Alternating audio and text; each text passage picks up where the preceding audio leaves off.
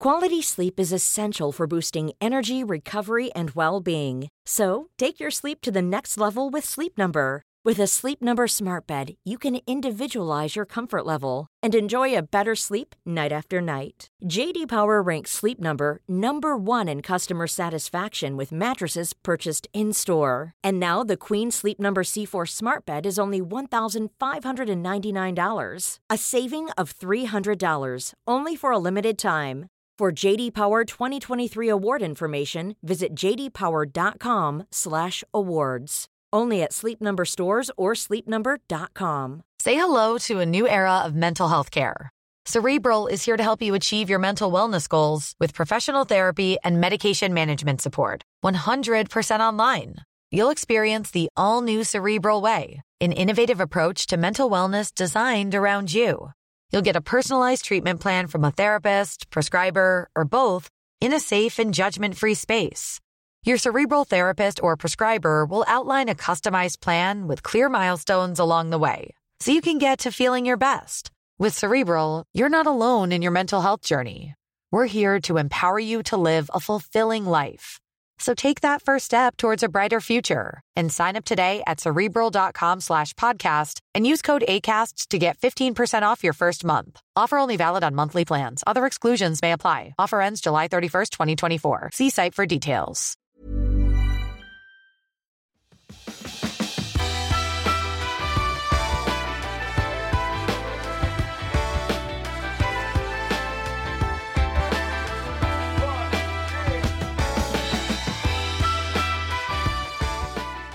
Du lyssnar på Klimakteriepodden med mig, Åsa Melin. Och det är dags för ett nytt avsnitt med rubriken Coachen tipsar. Och idag så ska vi få korta konkreta råd kring sömn. Vi ska börja med att försöka förstå vad det är och varför vi behöver det. Och det är ingen mindre än uppskattade kunniga sömnkonsulten Lisa Karpevi som är gäst. Varmt välkommen till Klimakteriepodden Lisa! Tack Åsa, så kul att få vara tillbaka. Ja, för mig personligen så har ju sömn alltid varit lite laddat. Redan som barn så var jag noga med att vilja gå och lägga mig på kvällen och det var ofta som jag fick så här pikar från nära om att oj, är du uppe? Klockan är över tio. Och samma gäller egentligen idag. Jag gillar verkligen att komma i säng eh, tidigt och när sömnen har trasslat så har det verkligen varit ett störningsmoment för mig på väldigt många plan. Och kring förklimakteriet så var det en enorm utmaning med mycket oro, hjärtklappning, stress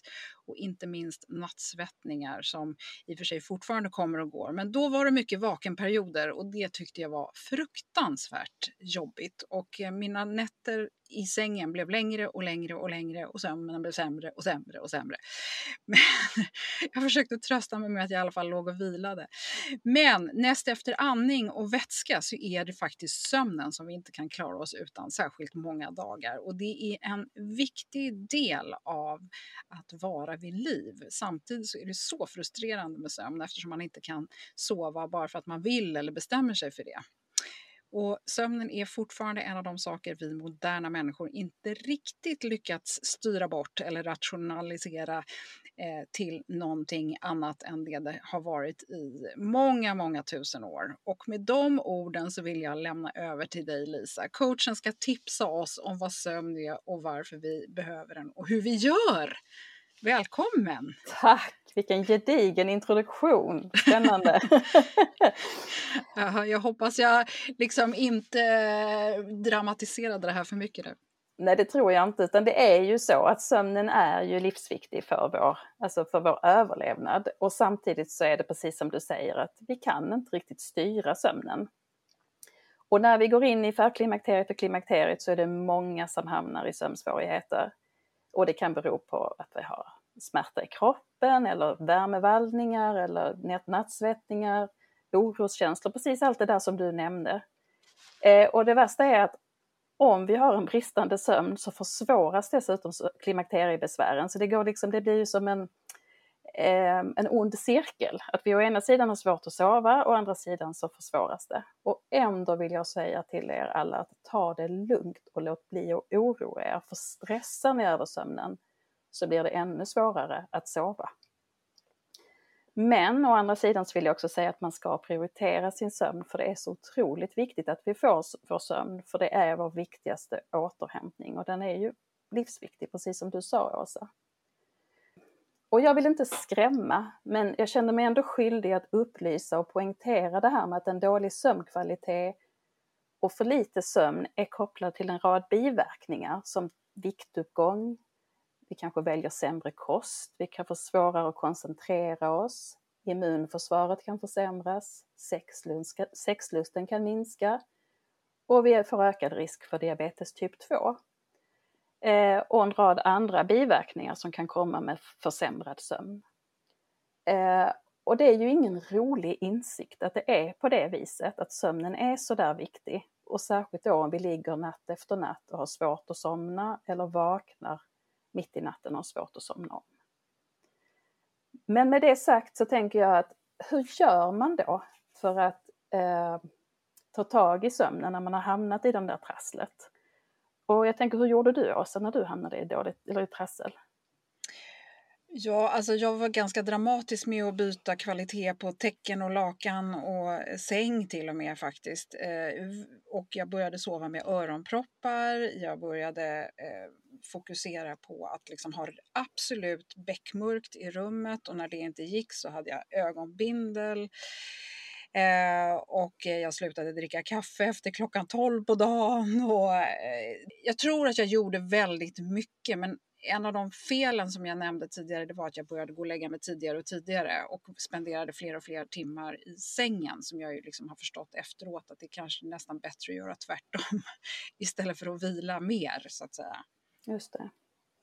Och jag tänker, det där är ju klassiska fel som många gör, eller liksom att man tänker att ja men bara jag får min tid i sängen i alla fall så får jag min vila. Och då rubbar vi den naturliga sömncykeln eller dygnsrytmen som, som vi har och som vi är födda med. Så det jag brukar prata med mina klienter om är först och främst acceptans. Alltså just nu är du i en situation i livet eller i en fas i livet där saker och ting förändras. Hela kroppen ställs om och du ska gå in i någonting nytt. Och kan du vila lite grann i det och känna att okej, okay, så här är det just nu och hitta den där acceptansen att nästan bemöta din kropp med nyfikenhet. Vad sjutton är det som händer och vad behöver kroppen nu? Och finna dig och vara i det och se också att det finns ingen quick fix på det här utan det gäller att hitta strategier som varar över tid. Eh, och lära känna, vem är jag nu i den fasen jag är nu? Vad behöver jag? Vad behöver min kropp? Vad behöver mitt sinne? Eh, och min, min, min själ och min hjärna. Alltså, titta lite grann på när mår jag bäst av att fokusera till exempel på dygnet? Eh, och fokusera, då menar jag jobba till exempel eller att göra någonting annat som kräver din uppmärksamhet. Det kanske tidigare har varit på en viss tid på dygnet och nu kanske det har förändrats lite grann. Och när mår du bäst av att träna? Och när mår du bäst av att äta? Och när mår du bäst av att återhämta? Och ta bort fokus lite grann från sömnen i sig. Det är ju sömnen kanske som är ditt stora bekymmer. Men om du bara fokuserar på det så är det som med det är med vår andning och vårt hjärtslag. Vi kan inte styra sömnen. Vi kan ju bestämma oss för när vi ska träna, vi kan bestämma oss för när vi ska äta, men vi kan inte riktigt bestämma oss för när vi ska sova. Men vi kan titta på hela dygnet och designa vårt dygn på något sätt som såklart är styrt av om vi arbetar eller om vi, hur livet i övrigt ser ut. Men vi kan vara med och påverka lite grann. Hur ska mitt dygn se ut så att jag gynnar min sömn på bästa sätt? Jag brukar kalla det för att sätta sömnen på piedestal och med det menar jag att sömnen är så viktig för både vår, vårt välbefinnande här och nu men också för vårt välbefinnande på sikt. Så därför så att sätta sömnen på piedestal betyder att ja, prioritera sömnen och så designa livet lite grann utifrån den, men inte fokusera så mycket på när ska jag somna och när, ska jag, och liksom, när måste jag komma i säng. Utan mer titta på helheten på hela dygnet. Och när man har kommit så långt så att man har liksom fokuserat utan att fixera, om jag lyssnar rätt på dig, vad, vad gör man då lite mer konkret? Vilka verktyg behöver man ta till för att det ska fungera? Jag lyssnade på, på Monica Björns avsnitt om återhämtning eh, som var med i coachen tipsar för några, för några avsnitt sedan. Och det var ett superbra avsnitt som handlade just om återhämtning. Att få in den medvetna återhämtningen eller den planerade återhämtningen i dagen och sänka sina stressnivåer dagtid så att man dels får ner sitt, sitt eh, stresspåslag som är en del utav Eh, både förklimakteriet och klimakteriet, att kroppen hamnar i en form av stress. Eh, och att jobba med den här återhämtningen eh, återkommande och det kan vara yoga nidra, det kan vara eh, mindfulness, det kan vara, ni pratade bland annat om att dreja, vet jag att ni pratade om som ett sätt. Att man hittar den medvetna återhämtningen i vardagen för att sänka stressnivåerna. Eh, och sen att lära sig andas. Eh, för andningen är ett av de mest fantastiska verktyg vi kan ta till när det gäller våran sömn. Och vi har det med oss hela, hela tiden. Och har vi en ytlig andning och en snabb andning, då ser vi till att hela tiden eh, hålla igång den här stressen i kroppen. Men kan vi hitta till en andning som sänker nivåerna istället och får ner andningen i magen, så kan vi dels använda oss det dagtid, men vi kan framförallt ta till det som ett verktyg nattetid. Att andas oss ner i en, ett lugnare tillstånd. Så andning är ett av de absolut viktigaste verktygen som jag skulle vilja rekommendera. Eh, och sen att hitta en dygnsrytm och en rutin som betyder att vi varje dag ser ungefär likadan ut. Därför att vi har en medfödd dygnsrytm som förvisso förändras lite grann under livet eh, och vårt sömnbehov förändras lite grann, att vi har lite mer sömnbehov i vissa perioder av livet och lite mindre i andra, andra perioder. Men eh, vi har en medfödd dygnsrytm som vi kan eh, jobba tillsammans med istället för att motverka. Och kan vi hitta rutiner som stödjer den dygnsrytmen så att vi sätter klockan på morgonen och kommer upp vid samma tidpunkt varje dag och kommer till sängs samma tid på kvällen och sen hittar vi vad är min optimala tid i sängen? Vad är min optimala sovtid? Hur mycket tid behöver jag för att vara pigg och glad dagtid? Och hur ska man då veta att man får tillräckligt mycket sömn? Och det gör man då genom att känna sig, är jag pigg dagtid utan att behöva dricka kaffe och få i mig koffein eller nikotin? Eh, och utan att behöva småäta. Och att liksom jag, jag, känner att jag har ork och energi hela dagen. Ja, då behöver jag inte oroa mig särskilt mycket över sömnen. Och även om vi har lite trassligt och ligger vaken nattetid så det är inte hela världen men vi behöver känna att vi har ork på dagen. Och har vi då svårt nattetid att sova så är det klokt att lägga till den här medvetna återhämtningen dagtid så att vi ändå fyller på oss själva med energi och får till oss att ja, men jag kanske behöver ta en extra paus som jag inte har behövt tidigare sätta mig ner och ta det lugnt, andas under dagen, försöka ta en promenad i ett lugnt tempo så att jag får fylla på mig själv med energi.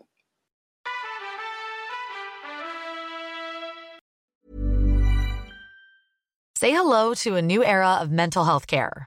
Cerebral is here to help you achieve your mental wellness goals with professional therapy and medication management support. 100% online. You'll experience the all new Cerebral Way an innovative approach to mental wellness designed around you. You'll get a personalized treatment plan from a therapist, prescriber, or both in a safe and judgment free space. Your cerebral therapist or prescriber will outline a customized plan with clear milestones along the way so you can get to feeling your best. With Cerebral, you're not alone in your mental health journey. We're here to empower you to live a fulfilling life. So take that first step towards a brighter future and sign up today at cerebral.com slash podcast and use code ACasts to get 15% off your first month. Offer only valid on monthly plans. Other exclusions may apply. Offer ends July 31st, 2024. See site for details. Hey everyone. I've been on the go recently Phoenix, Kansas City, Chicago. If you're like me and have a home but aren't always at home, you have an Airbnb. Hosting your home or a spare room is a very practical side hustle. If you live in a big game town, you can Airbnb your place for fans to stay in. Your home might be worth more than you think. Find out how much at airbnb.com/slash host. Det är härligt att klimakteriets tabu äntligen är på väg bort. Vill man försöka klara sig utan hormonbehandling så finns nu många nya kosttillskott som lovar bland annat hormonell balans och som ska stötta brister. Jag vill lyfta min räddare i nöden, Femarel. Det har inte bara varit min utan många andra kvinnors räddning i över 20 år. Och med lång tid på marknaden, med nöjda användare, dessutom med 20 forskningsstudier så vågar jag säga att det kan vara en god idé att prova Femarel. Femarel finns på apoteken och i hälsokostbutiker. Tack Femarel som varit min samarbetspartner i många år.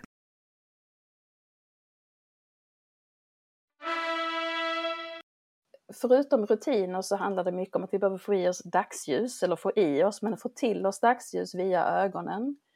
Eh, för att dagsljuset påverkar hela vår dygnsrytm eh, och den melatoninproduktionen som är naturlig för oss, så att vi bygger upp en melatoninnivå i kroppen som eh, sen kan frisättas på kvällen eh, så att vi har rätt nivå utav melatonin. Vi behöver röra på oss så att vi tröttar ut, inte bara kropp, alltså inte bara tröttar ut vår hjärna till exempel under dagtid utan vi också behöver bli lite trötta i kroppen. Eh, så motion, dagsljus, eh, äta på regelbundna tider och skapa en dygnsrytm som stödjer natten. Det är liksom grundförutsättningarna. Och sen nämnde du eh, vikten av att ha en god sömnhygien, det vill säga ha mörkt omkring oss när vi sover, tyst ska vi gärna ha i sovrummet och helst inte för varmt utan att vi har en schysst miljö runt omkring oss som gynnar våra nattsömn. Och så pratade du också om din säng, att du bytte säng. Eh, det är viktigt att vi ligger skönt. Eh, jag tänker att det kanske inte är det första man behöver göra, gå och byta säng för att man sover dåligt, utan det är väl så viktigt att se över det här med kaffekonsumtionen eller koffeinkonsumtionen. Och där kan man vara medveten om att det inte bara är kaffe som innehåller koffein utan även te innehåller koffein, choklad innehåller koffein. Och förutom koffein så är alkohol en av de här riktiga eh, bovarna när det gäller sömnen. Eh, och vi kanske inte tänker på det därför att vi känner inte att, vi, att det påverkar vår återhämtning.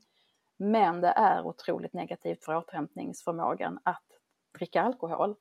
Så att, det är inte så att jag säger att man ska sluta dricka alkohol, men man kan fundera lite på hur, om man har svårt att sova, när under dygnet som man dricker, det kanske är bättre att ta ett glas vin till matlagningen och sen låta alkoholen vila eller att man, att man minimerar mängden i alla fall och testar och ser om det kan vara en anledning. Så att man tittar på både den inre miljön, eh, hur, har jag stress inuti mig själv, är jag oroad för någonting? Kan jag förflytta den oron från nattetid till dagtid? Om det är någonting som jag återkommande, återkommande ligger och oroar mig för nattetid så kanske jag ska ta tag i det dagtid istället och fundera på vad behöver jag göra för att förändra den här situationen?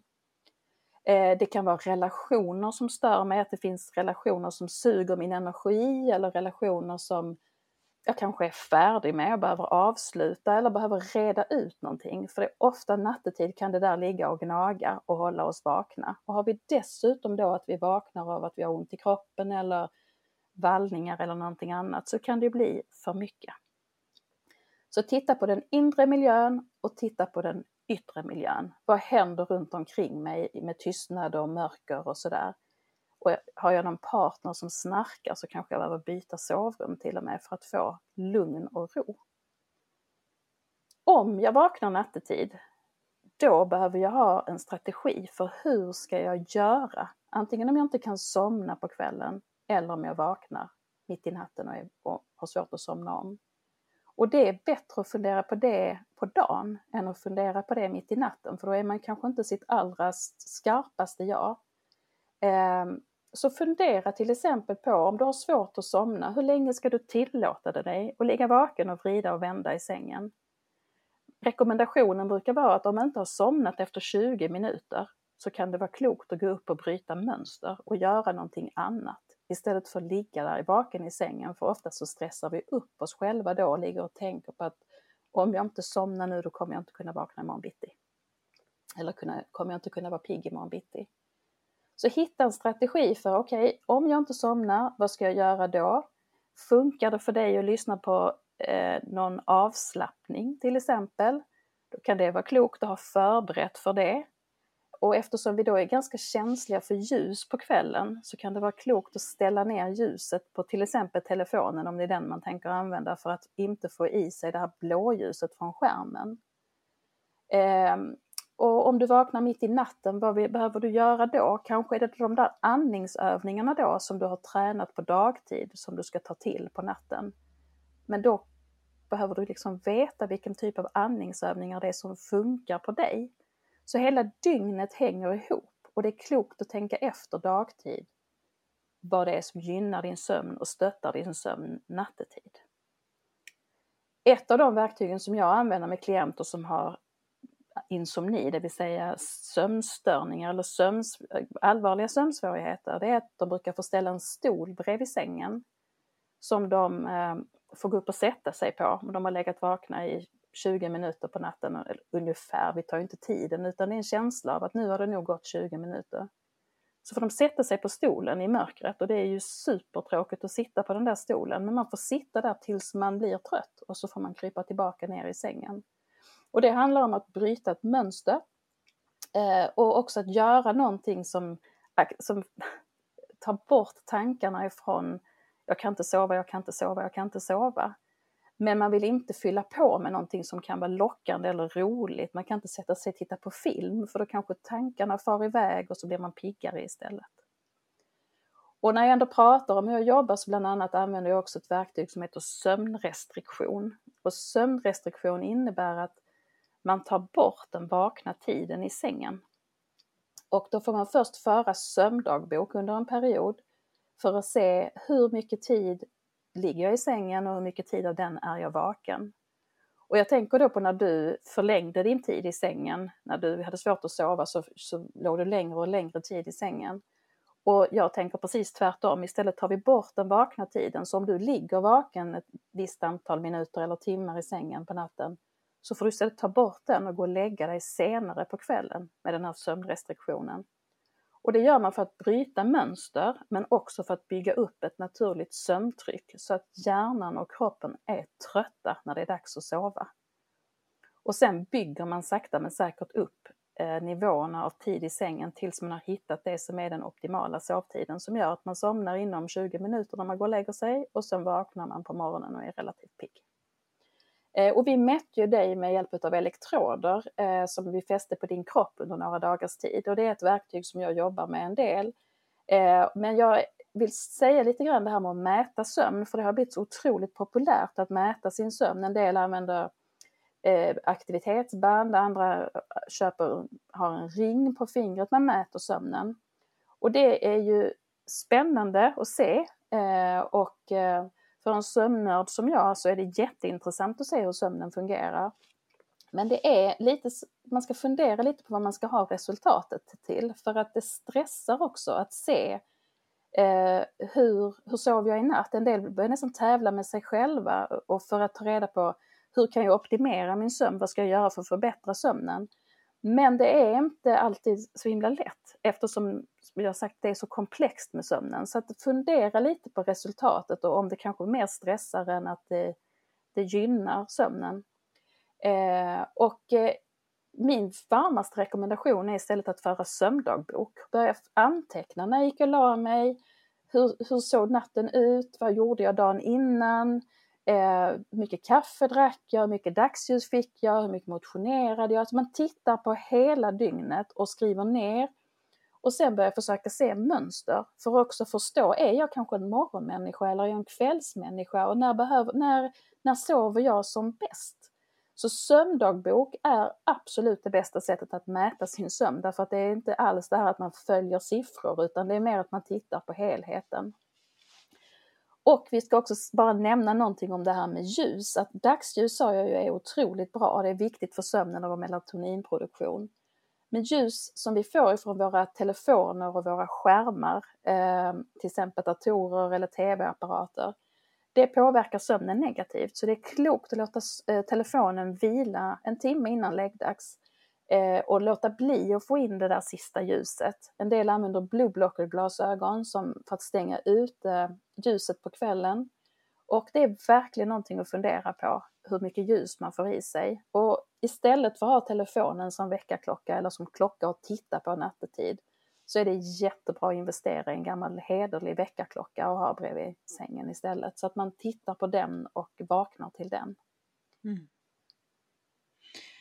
Ja, och sen en sak som jag också upplever är ju att eh, det gäller att magen har fått vila från eh, matsmältningen så att inte den drar igång, att man inte har ätit minst tre timmar innan man går och lägger sig. Det gör ju också jättestor skillnad, framförallt för nattsvettningar upplever jag.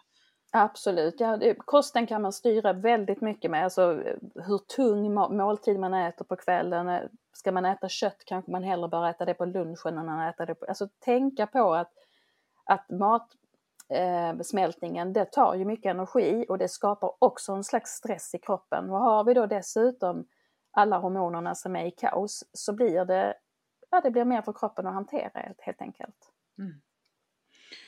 Ja, det finns mycket att lära sig. Jag vill eh, tacka dig så mycket Lisa. Det är fantastiskt med din kunskap. Vi skulle kunna sitta och hålla på länge, men eh, det finns djupare kunskap att hämta och vill du lära dig mer eh, om sömn och framförallt i kombination med klimakteriet så kan du lyssna på Lisa i avsnitt 206, 151 och 156.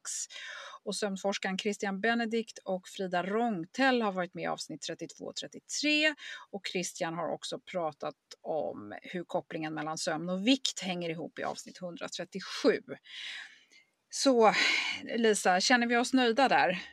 Jag skulle ju kunna prata hela dagen och flera gånger om, men absolut. Jag tänker att eh, det är så bra att ni lyfter sömnen. Det är så otroligt viktigt och jag vill skicka med, sätt sömnen på piedestal, verkligen, och ta hand om den, för den är så viktig. Mm. Ja, och vill du lära dig mer utöver det här eller du kanske till och med känner att du behöver en egen liten pratstund med Lisa så finns hon som sömnkonsulten på Instagram och du kan mejla Lisa på lisa.sömnkonsulten.se och hennes hemsida heter också somnkonsulten.se. Tusen tack för att du har lyssnat. Dela och sprid det här avsnittet om du tror att någon du känner skulle kunna ha glädje av att höra det och sök sök gärna upp Lisa som sagt. Och det var allt från mig, Åsa Melin, för den här gången. Och i nästa avsnitt så blir det ett nytt längre kunskapsspäckat avsnitt. Välkommen att hänga med. Hej då! Hej då!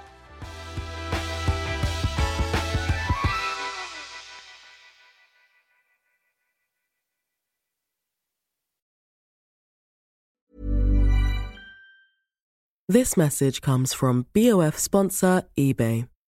You'll know real when you get it. It'll say eBay Authenticity Guarantee. And you'll feel it.